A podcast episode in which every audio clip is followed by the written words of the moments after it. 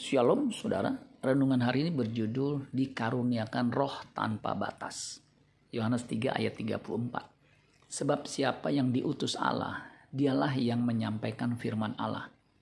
Karena Allah mengaruniakan rohnya dengan tidak terbatas. Orang percaya adalah utusan Allah. Setiap orang yang dinamaikan Allah adalah utusan Allah sebagaimana Paulus katakan dalam 2 Korintus 5 ayat 20 kepada jemaat di Korintus. Jadi kami ini adalah utusan-utusan Kristus. Seakan-akan Allah menasihati kamu dengan perantaran kami. Dalam nama Kristus kami meminta kepadamu, berilah dirimu didamaikan dengan Allah.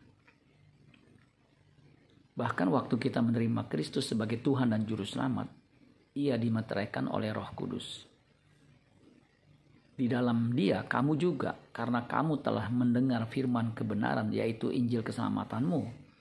Di dalam Dia, kamu juga, ketika kamu percaya, dimeteraikan dengan Roh Kudus yang dijanjikannya itu. Dan Roh Kudus itu adalah jaminan bagian kita sampai kita memperoleh seluruhnya, yaitu penebusan yang menjadikan kita milik Allah untuk memuji kemuliaannya.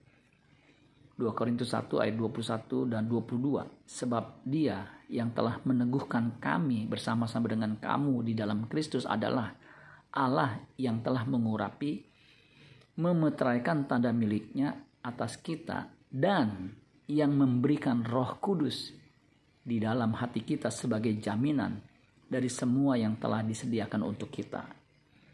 Roh kudus yang dikaruniakan Allah tak terbatas. Artinya, Allah akan bekerja di dalam orang percaya dengan tidak terbatas. 1 Korintus 2 ayat 9 sampai 10 tetapi seperti ada tertulis apa yang tidak pernah dilihat oleh mata dan tidak pernah didengar oleh telinga dan yang tidak pernah timbul dalam hati manusia semua yang disediakan Allah untuk mereka yang mengasihi Dia karena kepada Allah kepada kita Allah telah menyatakan oleh rohnya oleh roh Sebab roh menyelidiki segala sesuatu bahkan hal-hal yang tersembunyi di dalam diri Allah. Jadi betapa dahsyatnya roh yang dikaruniakan untuk kita. Bersyukurlah. Amin buat firman Tuhan. Tuhan Yesus memberkati. Sola Gracia.